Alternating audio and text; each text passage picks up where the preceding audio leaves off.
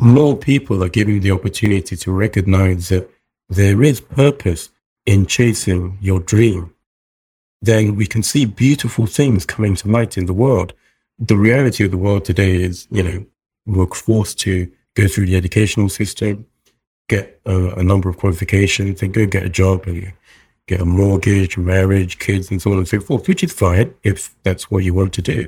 But if you're passionate about something, something, anything, as long as it's what's relevant to you and you're good at it, then we should be given every opportunity to, pursue that passion. We are back for another episode of Everyday Leadership, and we've got a great one today. Imagine being aged 10 and building, I'm going to say it again, building a computer system which does not exist. You have not seen anywhere where you build a computer system that's absolutely crazy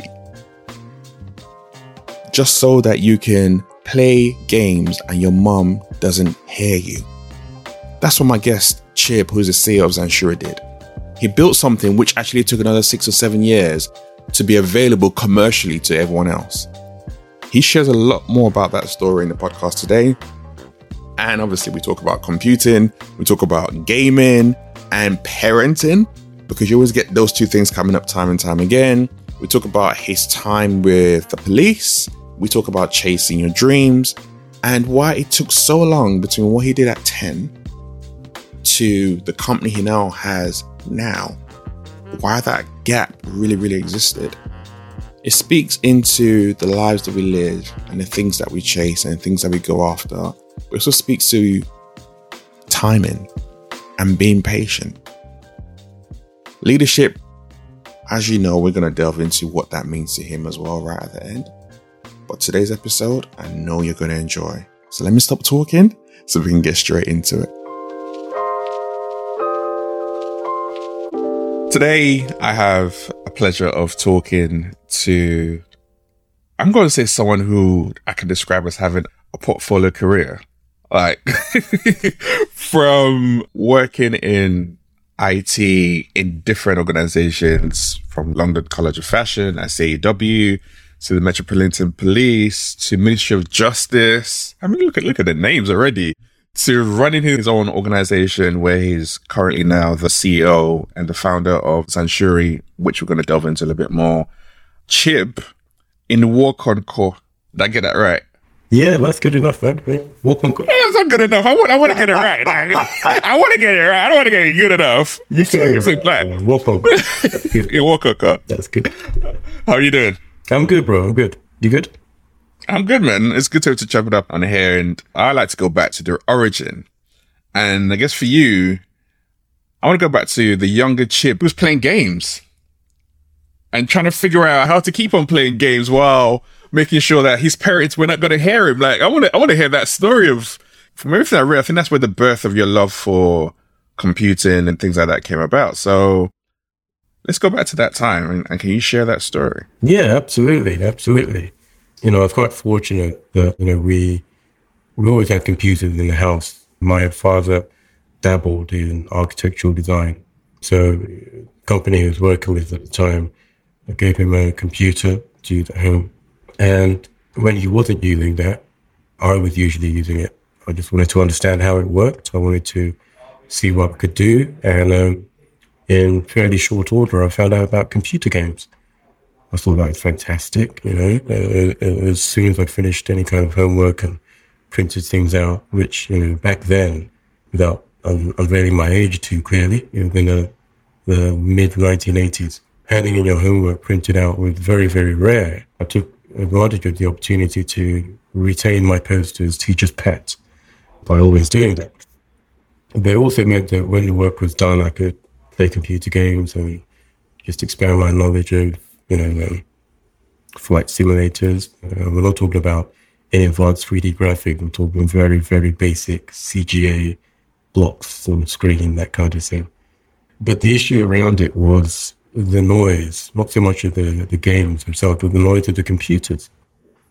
It got to the point where my parents, uh, my mother specifically, was always aware of, you know, how much time I've been spending on the computer and the likelihood that I was probably playing games or doing something that wasn't necessarily constructive in her understanding. Yeah. Back then, computers weren't seen as a massive route to success, especially in an African household. It was quite clear. I mean, my, my mother really wanted me to go down the doctor route or, you know, lawyer route. And it was just something that I never wanted to do. So, short of becoming the, the black sheep of the family, I just decided that I wanted to experiment with computers. I wanted to find out how it worked, what the sources of the noise was inside, and how I could make that better. You know, just make improvements really. As my was working with this company and his computers were upgraded, he usually got to keep the previous model. I took it upon myself to take it apart with a view of making it better somehow. It was still very, very rare to, you know, have that kind of opportunity as a, a child. But there was a, a lot of material in, you know, computer fairs, which were weekly, you know, market trips that my father and I took now and then. We could always pick up bits and pieces like hard drives, expansion cards, and you know, just a cabling. And I was really able to get into the depths of how the system worked, how systems were called, which was really interesting to me, and why some systems were seen as being better than others. You know, what was it that you could do to make a system better? How could you, you know, do your own upgrades at home? And this was, you know, very much common nowadays, but back then it was unheard of. It was very, very rare. How old were you? I was probably about eight or nine years old, really. For an eight to nine year old to be thinking that way, that is that is quite sophisticated. Well, in uh, I had no friends, none at all, zero. So that was uh, it was an escape for me. It was a great way of um, doing something that would take me away from my day to day. I was very studious. I was very much a geek, even though I didn't necessarily feel that I wanted friends. I think that as human beings, we always recognize that there's something missing if we don't have friends. So that kind of became a friendship for me. And I guess it sounds a bit sad, but it was wonderful for me because I was always able to experiment. I was always able to try and to push and to see if this works. And if it doesn't work, then find out why and find out why something else works. And so it was great. It was great. It was, um, at that point in time, I didn't know that it was going to lead me to the career that I now find myself in. But had I known then, I guess I would have been quite, you know, happy to continue pushing forward because I, I did enjoy it then, and I do now. Long story short, two years later, when I was 10 years old, I was able to build my own computer with parts that, you know, we purchased from the uh, computer fair. It was better than the computers which my dad was being supplied through his work, mainly because I was able to look at the areas where corners had been cut in the likes of the IBM MC architecture machines back then. I wasn't really thinking, right, I'm going to make a better corporate machine. No. My plan was to make a good computer which was quiet and didn't make noise, then my mom wouldn't tell me oh, off for spending too much time playing computer games. and I was able to achieve that. It was really quite a Heath Robinson solution ultimately because whilst the computer itself was quite conventional, the cooling methodology that I used was unheard of. It was completely new back then. We had a desktop refrigerator and I knew that if I could find a way of introducing the cold air from the refrigerator to the heat producing components of the computer, specifically the CPU, then I could eliminate the CPU fan, the induction fan, the exhaust fan, those three noise creating components, gotten rid of in one fell swoop. So I used a uh, dry cleaning duct, which I don't think my mom's forgiven me for today even, for the kitchen. I used the desktop refrigerator and a significant quantity of uh, black masking tape. And I was able to take one end of the duct on top of the CPU array in the computer, obviously I'll remove the case, and another end into the uh, refrigerator, compressed the uh, duct quite significantly, and sealed the opening again with the black masking tape. So look, diabolical. But with the desktop and refrigerator underneath the desk next to the computer, then as you sat in front of it, all you saw was the keyboard, the computer, and the keyboard, the screen, and the mouse. And it worked perfectly. There were no fans. The computer was absolutely silent and it performed better, if anything, than it did with fans because it was completely silent. Um, it produced significantly less heat and it could run for as long as I wanted it to run. We only started seeing solutions of that nature probably about 25 years later when people started looking at nitrogen cooling. Yeah, 2000. Yeah, yeah, that kind of stuff. So very, very rare. listening to you talk, even now, I'm like, no, you cannot just trying to struggle to picture it, but you're 10 and you come up with this genius solution to a problem just because you want to play, you want to play more computer games. Yeah. And then you now measure that with what you said earlier on, which was if I had known I was going to be my path in my industry. So even at that point in time, you weren't even thinking that, oh, I want to keep on doing this or I want to grow this. It was just, I want to do something different, understand why, I fix yeah. the problem. And that's what the, the drive was behind creating this ingenious solution at that point in time. Oh, absolutely. Absolutely. Well, I mean, in retrospect, you can see that back then, and I had just no idea, you know. If anyone had asked me what I wanted to do, I think that I probably would have been thinking about going into finance or something of that nature. I, like as I said, I had no interest in medicine um, against my parents' better judgment. IT was so new the idea of actually monetizing it and making a successful career in IT, it wasn't even on anybody's radar back then. Um, yes, computers were becoming increasingly popular, but the idea was always that there would remain, you know, a rare purchase specifically for commercial applications in big businesses. I think it was IBM which initially coined the phrase that ultimately there would only ever be a need for a handful of computers throughout the world. But obviously, that's been blasted completely out of the water. Just based on your experiences with playing around with, I'm saying playing around loosely, creating, inventing radical solutions from a very young age. As a parent as well, what's your view on kids and computers? And I guess to a larger extent in this world that we live in right now, it's going to be social media because you get two different th- schools of thought. Yet listening to you describe this right now, I'm just like, wow, that's what could potentially happen. So how do you see it with parenting and balancing computer time skills, all of that?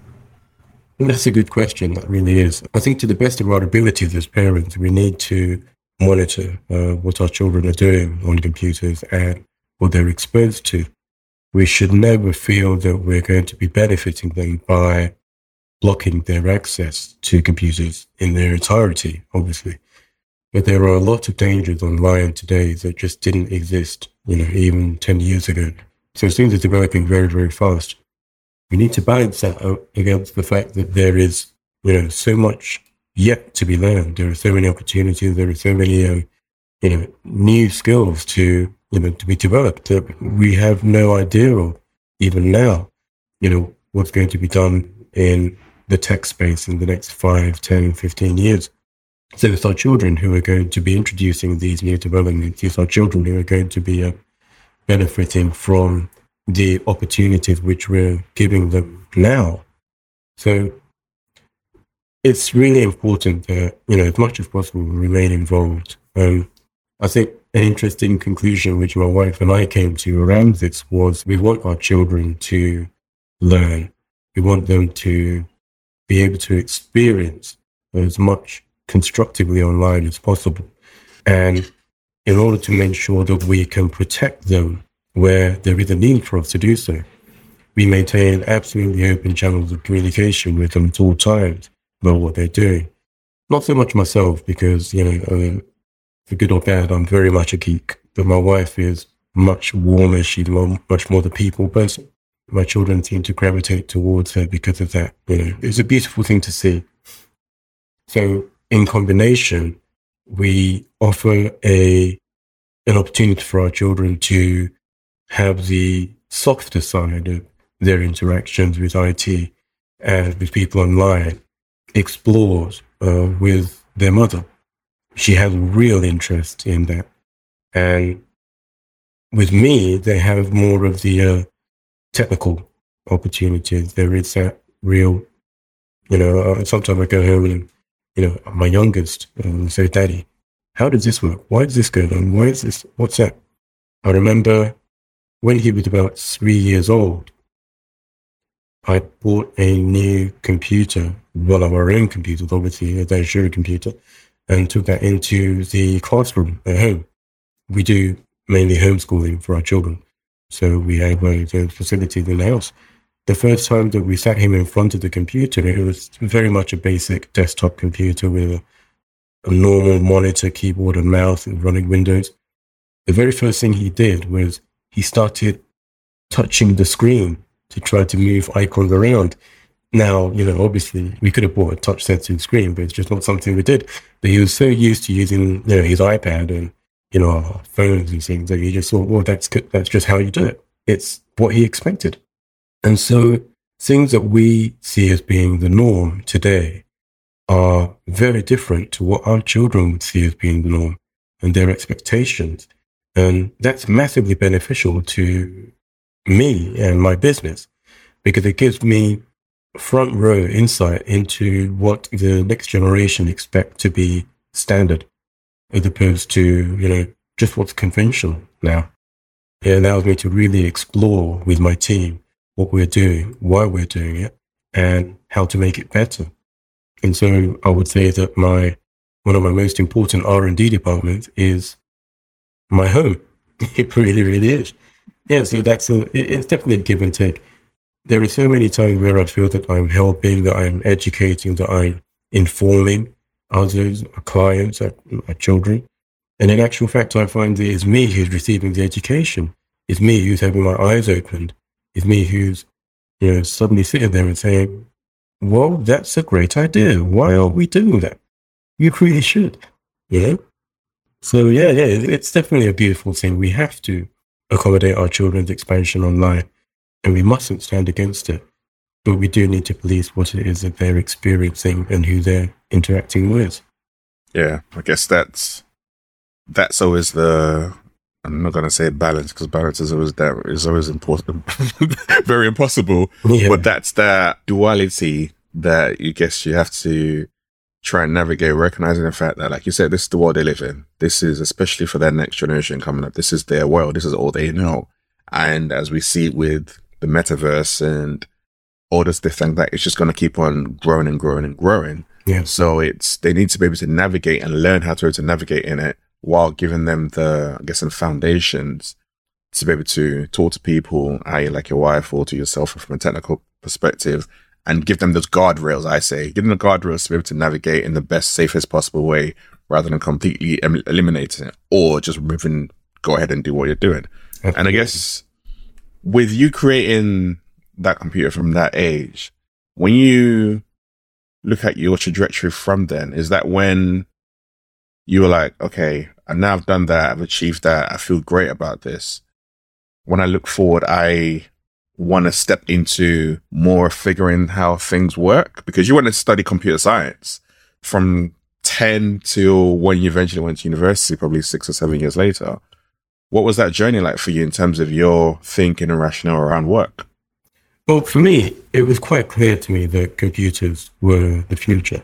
And I knew that, uh, you know, that my path was, I wouldn't say my path was clear, but at least the, um, the first few steps were quite uh, obvious to me when I went into uni, well, leading up to that, because my background had always been very much, you know, in science with mathematics, a real interest in engineering. I had a real interest also in the environment. And that stemmed from, and you know, very, very early in my life. When I was 12, I wrote a paper and I submitted it to the Kyoto Summit, so Global Summit on Climate Change. The paper was on the subject of massive agriculture and the increasing impact of deforestation.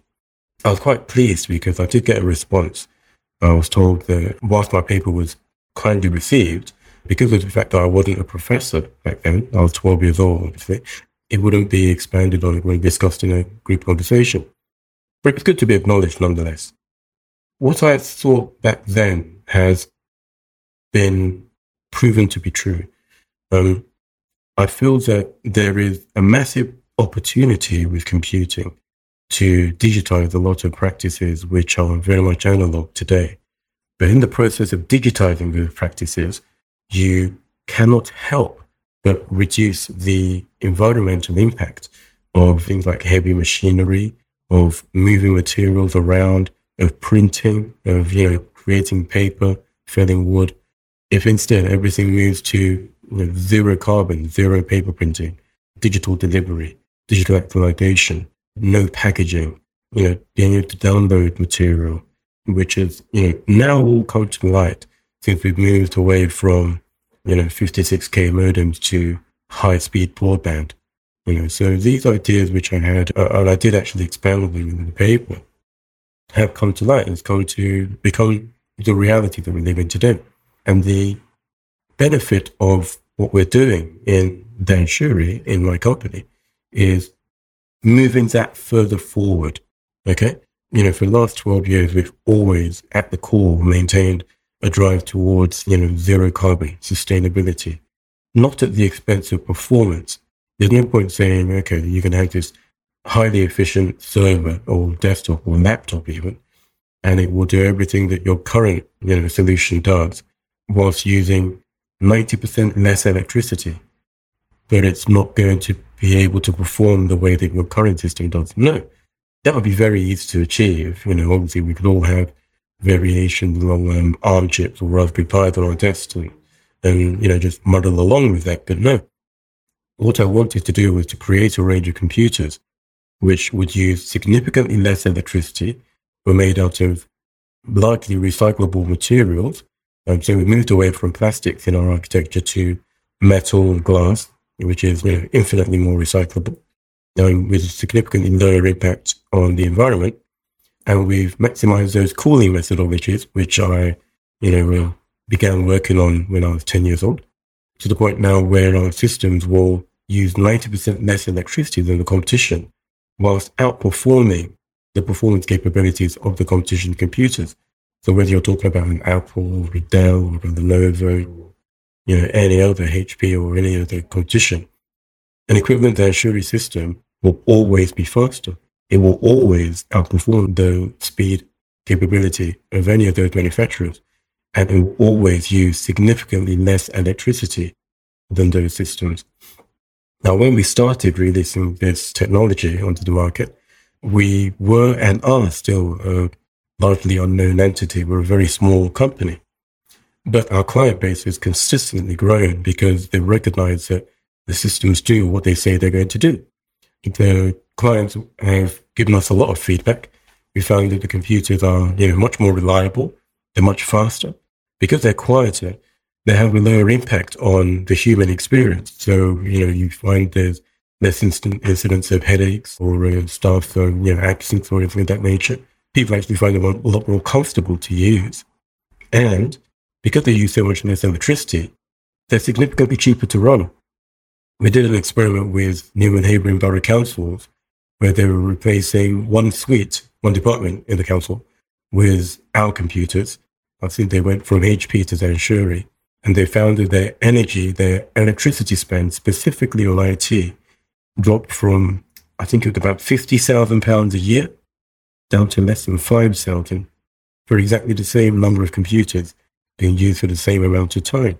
Wow. So that was fantastic for us because the third party doing their own assessment outside of laboratory conditions, and their results were absolutely stunning. So we know we're onto something. I'd say we're still in early days because, you know, we're still not as widely spoken of as, you know, the other manufacturers I mentioned, but we will be. We will, at that point, then become a 12 year overnight success. I actually think it's even longer than that because this is a combination of what you did as a 10 year old and the report you wrote as a 12 year old. Yeah. To creating Zanshuri probably what, 20 plus years later, if you look at that time scale. Yeah. And there's something around being too early to market where we see a lot of people like, oh, I had this great idea years ago, but I never stuck with it.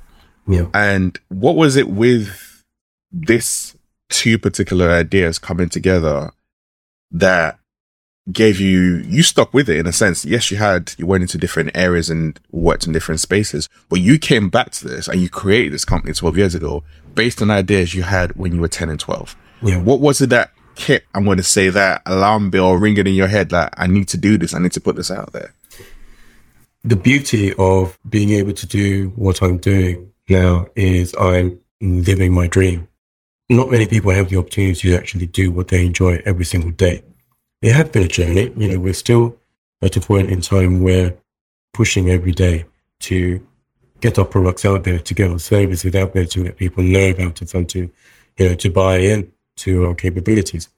If the passion were not there when I was so much younger, when I was 10 years old, for example, then it would be very, very difficult, if not impossible, to sustain it this long. And what that does is it gives you the impetus to continue to push forward when the rest of the world is saying, just stop, just go and get a job, just go and do something else, anything else, you know. You had a guest you interviewed previously called uh, Kate Wolf in the NFT space, an illustrator. And I remember in that interview, she was introduced to web design by her father when she was eight years old. And before that, she'd been doing a lot of digital art design on her computer. And what her father did was he helped her to put her work online, give her that digital space online, that space in which to create a portfolio. It was like a blank space in which to use a palette to create something. And it was really interesting listening to that interview because what she then did was she continued to move forward, you know, through Lush and, you know, opportunities which presented themselves at FIT and then um, moving into the NFT space. It was really interesting because initially there was kickback. She wasn't able to get the kind of sales which she wanted to achieve, but she was doing what she wanted to do. She was doing what she was passionate about. She was doing what she was doing since she was, I think, seven, eight years old. So if more people are given the opportunity to recognize that there is purpose in chasing your dream, then we can see beautiful things coming to light in the world. The reality of the world today is, you know, we're forced to go through the educational system, get a, a number of qualifications, and go get a job and get a mortgage, marriage, kids, and so on and so forth, which is fine if that's what you want to do. But if you're passionate about something something, anything, as long as it's what's relevant to you and you're good at it, then we should be given every opportunity to, to pursue that passion. I think the worst thing that I can imagine in the world, for me personally, would be to get to a point in time where I sit back and I ask myself, I wish I had tried. You know, there are people who live 60, 70, 80 years and they get to that advanced stage in life and they say, I never really tried that thing that I was passionate about, that thing I was interested in, that thing I was curious about. Not knowing that could have taken their life in an entirely different trajectory. They might have been successful, they might have been happy, they might have been both. And that doesn't mean success by the world's terms. That means success by the terms of the individual. So I'm quite fortunate. I recognize that, you know, it, it, it's a rare gift to be able to do this.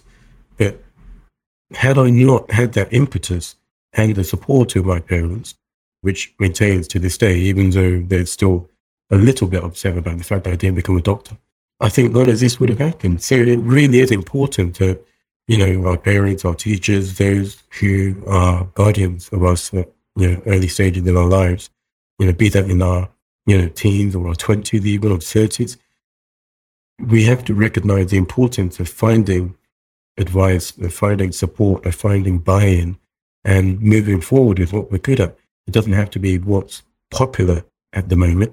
It doesn't have to be what everyone's talking about, crypto or NFTs or the metaverse even, but it has to be something that you're actually passionate about.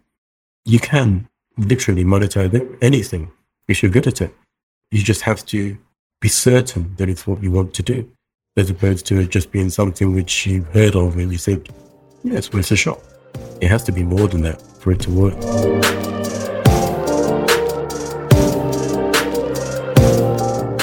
I guess with you, that obviously the certainty was clear from what you were doing from a young age. It was there, that path was there.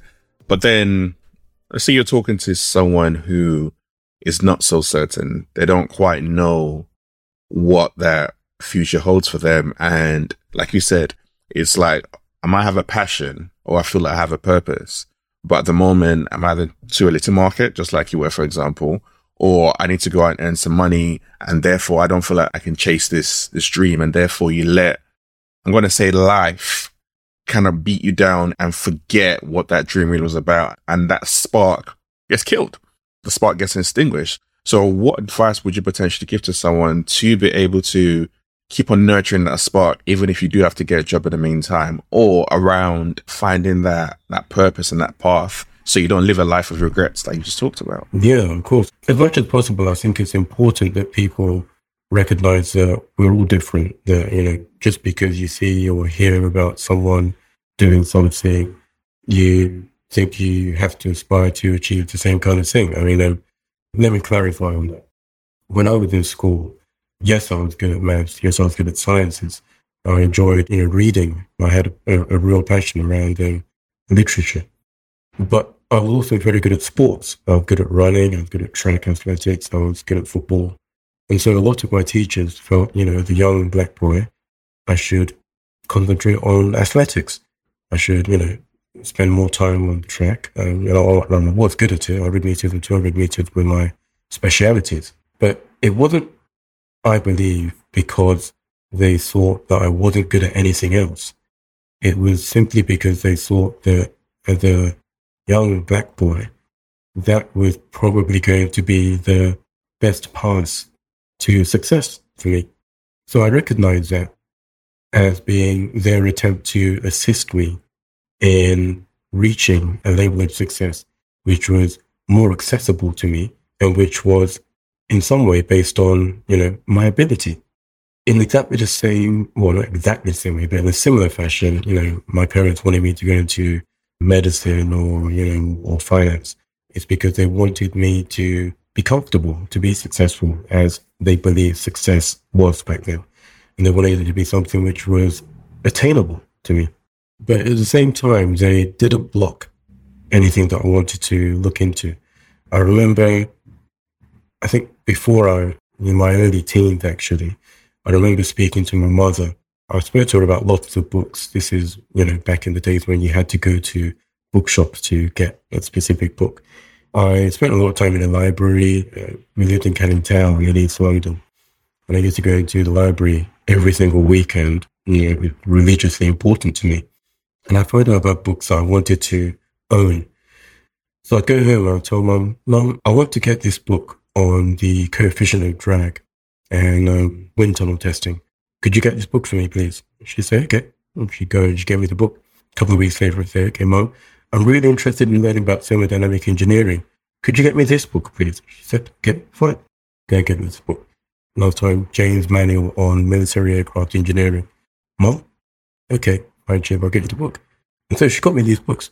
And what she was doing, I know that she was aware of it because we've since spoken, was she was accommodating my voracious appetite for learning. She wasn't sure where I was going to go with it. She still wanted me to go into medicine, but she also recognized that she had to give me the opportunity to find my own path. So as parents, as educators, as teachers, as guardians, we should ensure that we are giving our children the opportunity to find their own paths. But in exactly the same way, we should be doing that for ourselves. We shouldn't think, okay, I'm 50 years old now, 60 years old now, it's too late for me. There's no opportunity for me to, you know, look into my passion or to chase my dream. No, there's always an opportunity. If you've got time to sit back and watch, you know, a streaming movie, then you've got time to, you know, put some time aside just to look into your passion a bit more. If you've got time with a lunch break to take a, a, a long walk or, you know, to do something, you know, no one's working 24 hours a day, seven days a week. You must have some downtime. And if you're passionate about, enough about anything, then you will use some of that downtime to learn more about it, to educate yourself further, to dabble. Even if you wanted to freelance in something, which is something that people really should take advantage of. You know, you can work with so many, so many companies, so many businesses, so many organizations as a unpaid staff member. If you demonstrate that you're willing to learn that you're willing to benefit the organization, but you just need exposure to what it is that you're interested in. Many, many times, you know, business leaders or managers, managers are going to be willing to have those conversations. It doesn't mean the answer is always going to be yes, but it means that you're giving yourselves the opportunity to take that first step. So if that means you're working, you know, a normal job five days a week, surely you can spend some time after you finish work learning. You can spend half an afternoon on a weekend working in the industry. You can, you know, with a writing provider to working from home. You don't even have to be in a specific location for many types of work, you know, obviously not hospitality or retail, for example. But there are many, many spaces where you can work remotely and be as deeply involved within an organization as if you were arriving in an office every single day of the working week. So the opportunities are there. The question is, how badly do people want those opportunities? Everything you just talked about now for me sounds like it's you have to be intentional around creating that space around what it is you want to do. So yes, you're gonna have to sometimes go and work and do what you need to do, and your nine to five man and always necessarily aligned to what it is you want to chase. But you still have time that you can create, and that could be time. And it's about sacrifice as well, isn't it? Because there are times when you might have to sacrifice going out to a club or spending time with friends or watching TV and, and chilling and streaming. Uh, where and it's interesting how, as you were talking, I was thinking around around compound interest and how those half an hour, an hour a day can start to add up because you hone in as you start to feed that curiosity, just like your mom was allowing you to feed your curiosity, even though she had her hopes and dream aspiration for you. But she's like, no, I'm going to allow him to keep on tapping into that. As we, I guess I'm thinking about now we're in this space we're in and the way the world is work has changed. There's a lot more, like you said, there's a lot more opportunities available. There's a lot more space where you can even reach out to people, have conversations with them to learn more about that potential field or to share some of your knowledge that you might have or to write papers like 12 year old you did, which are actually you can get that on different ways. Now it's no longer oh, you have to write to a specific place. No, you can put it out on, I don't know, Medium, LinkedIn, social media, whatever. There's so many avenues available to you. It just comes down to how serious am I about this? Like, okay, you say you want it, but how serious are you? Are you willing to do what it takes so you to, to, to get there to create the opportunity for you? And it's when I think back to Zanshuri and um, your organization, what would you want to see happen? Because thinking about the cost savings, that's one element. Thinking about the impact on the environment that your systems have, that's a massive one. Yeah, like you said, you're relatively unknown. And I'm listening to this, these figures. I'm listening to countries talk about emissions and global warming and making a difference and writing out all these different targets and goals. But one of those major areas is around the system that they use. So what can be done to be able to get organizations to, to think about their systems rather than going to the generic ones that they use from time to time in terms of emissions and yeah. being greener?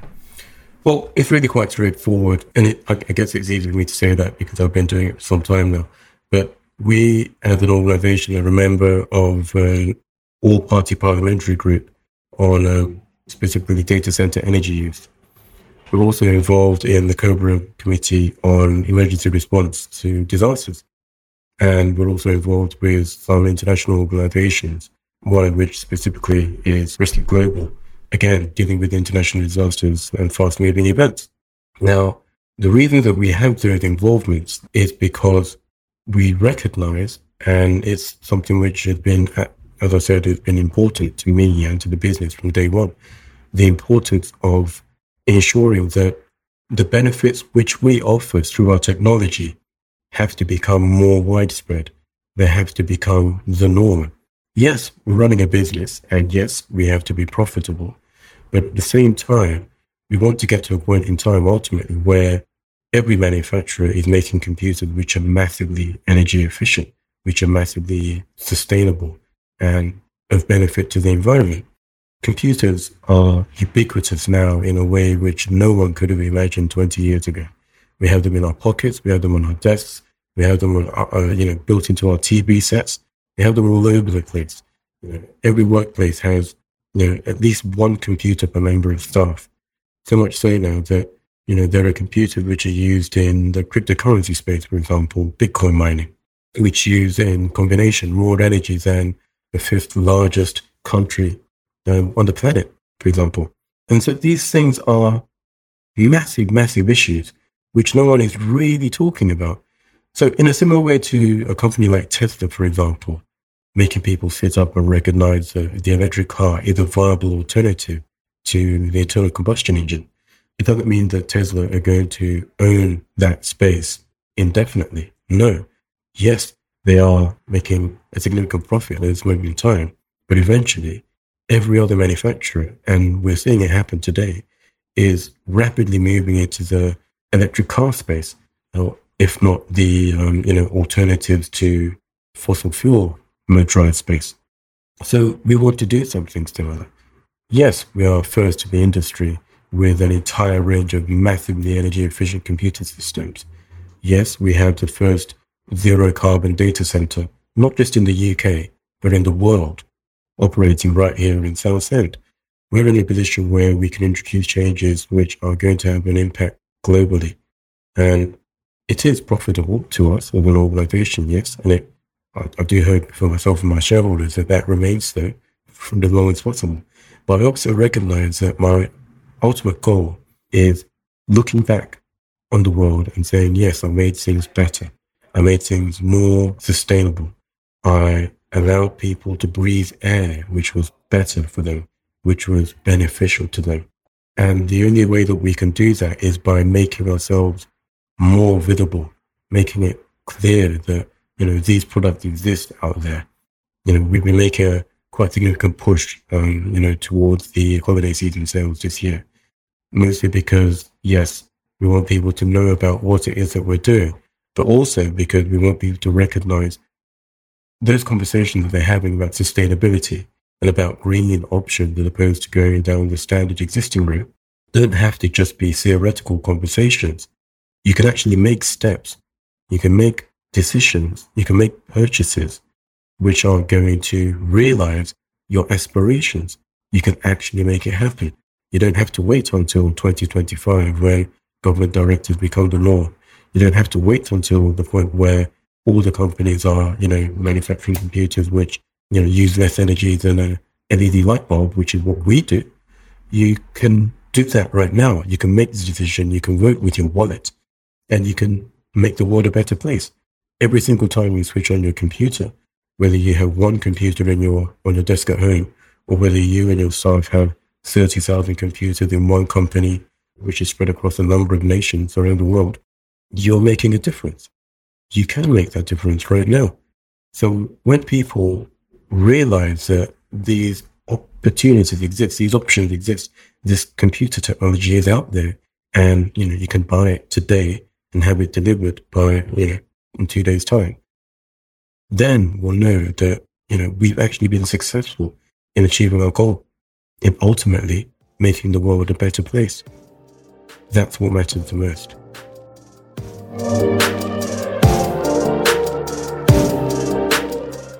That you just said, can you can vote with your money, you can take real action and move away from theory. Really, really resonates because I think we see it happen in so many different areas where you talk and talk and talk and talk, but yet the action doesn't seem to doesn't seem to come. So it's like if you really care about making a difference to the environment, this is one great way of being able to do that and be able to show that actually it's a completely different system. You get everything that you get in a normal system, but with the two added benefits of you're making an impact to the environment and you're saving money, which is what you want anyway. So, so like from a, from a profit, reputational, caring, social CSR perspective, it ticks so many different boxes. Like it's completely makes sense. But do you come across any, I'm going to say oppositions from other, those of you who are your competitors who have been in the market for a very long time, or even from organizations who, because it's still new, they're not quite sure? We do. Yeah, we do. It's an annoyance really because we're so passionate about what we do. We recognize the importance of it and, um, you know, the potential benefits should our systems become significantly more widespread than they are now. So there are a lot of companies which are, um, you know, in the carbon offset space, you know, making um, carbon token purchases. And it's upsetting because they are able to say that they are green, that they're focused on sustainability, when it's a little bit of looking, uh, a little bit of searching can actually, you know, make it clear that they're just spouting a lot of hot air. So it just makes it more important that more people hear about what we're doing, learn about us, and buy our products, you know, which is part of why, you know, I'm so happy that you asked me to come and do this um, interview today, because I recognize that it's all well and good just continue to muddle along and exist. And, you know, we're more than surviving now, fortunately, but we need to push harder, not because we want to do more than just survive, but because it's important that the world sees us successful. It has to recognize the value in making the purchase of, this, of you know, a range of systems which are you know, going to give you a return on your investment so much more quickly than other manufacturers. You know, our products are by no means cheap to purchase, but they're very cost effective to run. They're very, very efficient because they have fewer moving parts. There are maintenance issues which just don't exist on our systems at all. And reliability is just through the roof. So it's fantastic. You have companies which say that they, you know, reduce their carbon emissions by X thousand of tons this year. In the entire 12 year history of Venturi, our carbon emissions have never exceeded 100 tons, ever. And we're at a point now today where our carbon emissions annually are in the single digit area. Our data center is zero carbon. It, it's largely a battery operation, which just falls back onto the grid when necessary. And that should be the norm. It should be norm to do that.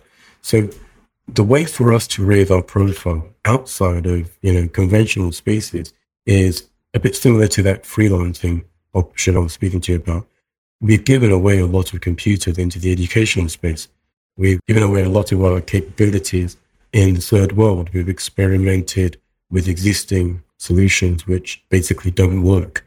And we've introduced our solutions which have increased the capability of uh, the individual or the organization in the third world so that they can compete on an equal footing with the first world, with the Western world, as it were.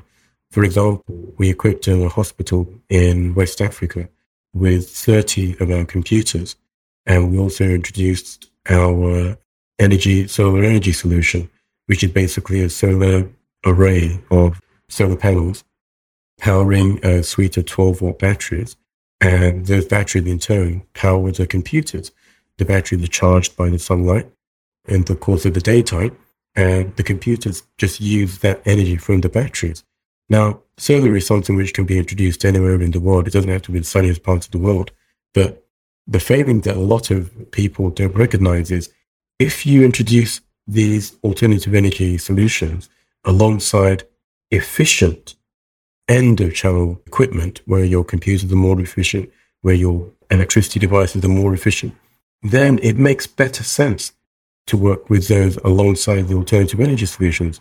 So we're now in a position where, um, in that West Africa solution, because our computers are so energy efficient, there will never be a realistic point in time where they will completely deplete the power storage capability of the battery array. So the batteries can then be used further to charge USB devices, whether that's handheld phones, whether that's pocket torches, whether that's low energy devices capable of running on 5 or 12 volt. So instead of just giving people or organizations the ability to work irrespective of grid electricity failings, you're suddenly giving them an improved lifestyle in its entirety. They're not dependent on burning fossil fuels. They're not dependent on collecting wood or, you know, coal or, you know, these systems which are going to be impactful and have a degenerative effect on their immediate environment. Instead, they just go to the computer and press the on button the way that we do here in the Western world. And what that means now is that that massively growing population is suddenly being exposed to Zanshuri and seeing Zanshuri on every computer that they see in the hospital, on every computer that they see in their schools. And gradually, they'll see them all in those computers in workplaces. So with the Western world we've been reluctant because they've stuck with um, the existing status quo. The emerging world, which is much more populous, um, you know, like of India, Nigeria, South Africa, is embracing this new technology. Mobile payments were significantly more ubiquitous in Africa than they were in, in the Western world two years ago. Everyone was using mobile payments back then when here in the UK, we used to pull out our credit cards or sit in front of our computer or go to the shops. You couldn't just literally be in the market and bartering and making purchases on your Nokia 8110, for example, which was standard back then. And everyone did it. Now all of a sudden we're suddenly realizing, okay, we should be making better use of this. Bluetooth, there's, you know, wireless technologies, blah, blah, blah. But all of a sudden the Western world is behind. And the beauty of it is we're in a position where our products are being seen more widely in an environment where the population is very young, is very motivated, is very driven. And so their uptake is significantly greater and there is much less challenge. We don't want to be in a position where we're saying, right, we've made this place better than that place. We do want to see equality. We do want to see um, capability across the board. And it isn't just something which I think is a good idea. I have to drink my own Kool-Aid. Within Zanshuri, we have a good mix of people from different parts of the world. Um, my business partners are black women and white men. And it's important that we're all working together and pushing forward, not because we're trying to make an example for the world, but just because it should be the norm. We're not doing it because we're trying to make some kind of statement. We're doing it because we're in business to help to make the world a better place. Yes, we want to be profitable. Yes, we want to be successful. And me personally, I'd like to be in a position where when I'm doing my talks in schools, which I've been doing for about five years now, it's not a surprise for the guest speaker to be a black CEO of a technology company, as opposed to someone who's an athlete or who's in entertainment or music or something of that nature. There's nothing wrong with that. But we should be seen as being capable of doing everything because we are capable of doing anything. It really matters.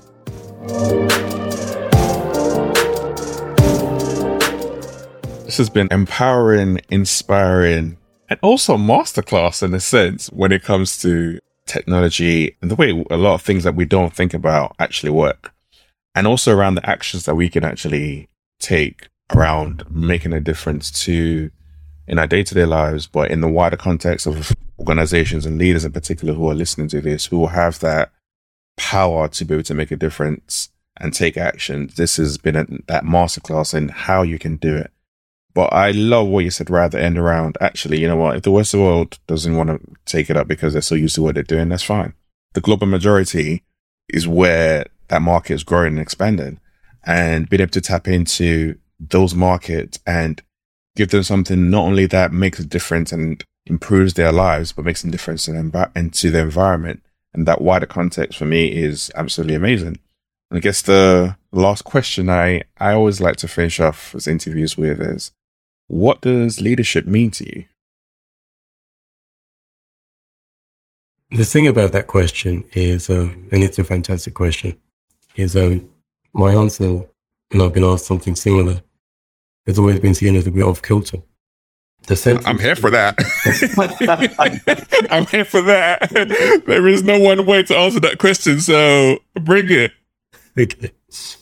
I think the most important characteristic of a good leader is the ability to serve more than anything else. I was very fortunate to be given the opportunity to explore my passion um, very early in my life.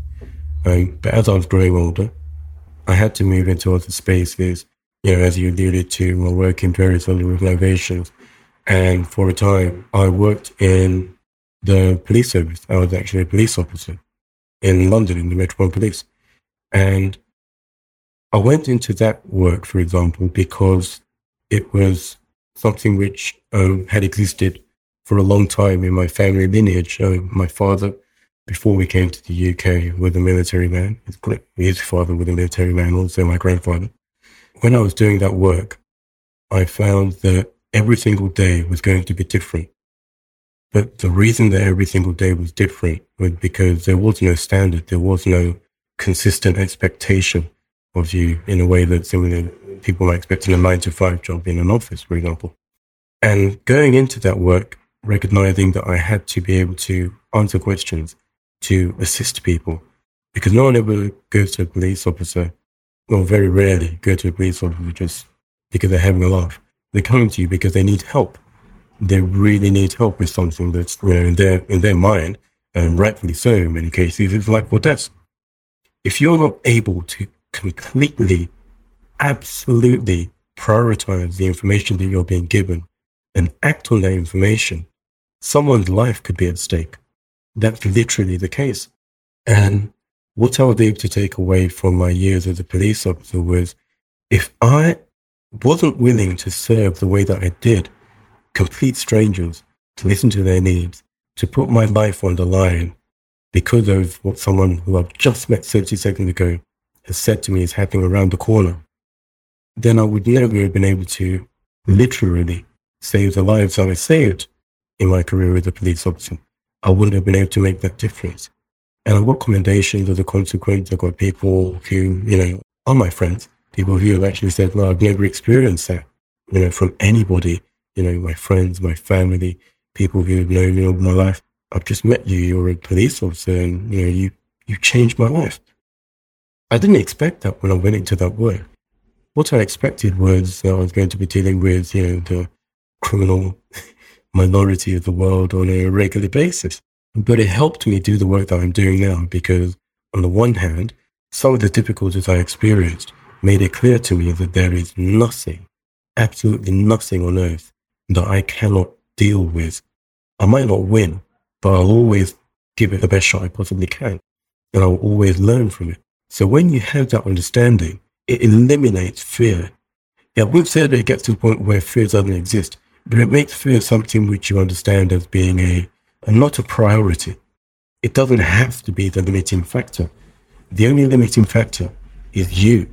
How are you going to deal with the environment you find yourself in? How are you going to deal with the problems which have arisen as a consequence of decisions which were made without your knowledge or decisions which were made with your knowledge? If you're willing to go into every experience with the same intention to learn, to serve, and to act, then you can be a great leader. Wow. That for me is not off kilter at all. That for me is absolutely spot on. And when I think about, about leadership and what it's about to be in service of people, when you take on that mantle and kind of brought up another question, which I'm going to ask you actually, even though I was going to wrap up, but I was around in your time with the police, you also served on, on the front lines, riot control, close protection, intelligence. I know you just alluded to some of what that experience was like, but from when you think about that whole period, apart from what you just shared right now, what was your biggest or one of the key learners that came out from that time for you? People always have expectations. Whether those expectations are positive or negative, they're there no matter what. So you have to be able to recognize that those expectations may have so little to do with you as to be almost inconsequential. It doesn't mean that you can ignore them. No, it just means that you need to have your eyes open to see them for what they are expectations. It doesn't mean that they're the reality. You do not have to conform just because someone's experience of police officers has been XYZ or what they've read in the media or, you know, someone's experiences of black people has been, you know, XYZ, or they believe something on the basis of what someone else has said to them or what something someone experienced many, many years ago or something. You don't have to conform with that. I get a lot of the time people saying, oh, you're very well spoken. Oh, you, you know, you're quite erudite. How do you do that? Where do you learn? Where, where were you brought up? Were you born in the UK? No, I wasn't born in the UK. But I had a determination to improve myself back then as I have today, and I will continue to do so. So, working in the police, I found that I really had opportunities to change people's expectations, not by bludgeoning them into acceptance of the reality of who I am, but by demonstrating my abilities as a human being, as a man, as a decent person, not as a media cutout, not as um, a negative entity who they want to minimize their interaction with. Just learn to not take things personally. Learn to recognize that you know everyone's hurting, everyone's had some kind of experiences which you know, are not necessarily positive, but you can give them a positive experience. You can decide that you know even if you're in a bad mood, you can put that aside, even if it's just for thirty seconds or five minutes or more, just to make sure that you're feeding into people and you're feeding into society a positive experience because that comes back to you. I truly believe in karma. I never ever in my time in the police drew my weapon in anger. You know, in training, absolutely. There were times when perhaps it might have been the thing to do. It was definitely expected at times, but you know, I'm fairly fit. I always have been fairly fit. And there's always been a better way of dealing with things than, than pulling a baton or, or something worse. The best tool that we have is our voice and our words. So as long as you can bring that to the fore and recognize that this is an opportunity, everything is an opportunity to make the world a little bit better, to move the notch just that little bit further forward and take that opportunity and do something with it, then you're winning. No matter what the world says, no matter what um, you know you read in the papers, you have to keep pushing forward. I have no doubt at all that you know things are going to work out the way they're supposed to work out and it will be beneficial for the majority in the end. It doesn't mean there's not going to be dark times when we're interim. It doesn't mean there aren't going to be negative experiences until then. But as long as we continue to move forward as positively as we possibly can as individuals, then we just cannot fail. I truly believe that. What a way to end. I'm just, I don't have anything else to add to that. I'm just gonna, I'm just gonna, I'm just gonna, I'm just gonna leave that one there and let that one just to settle and permeate.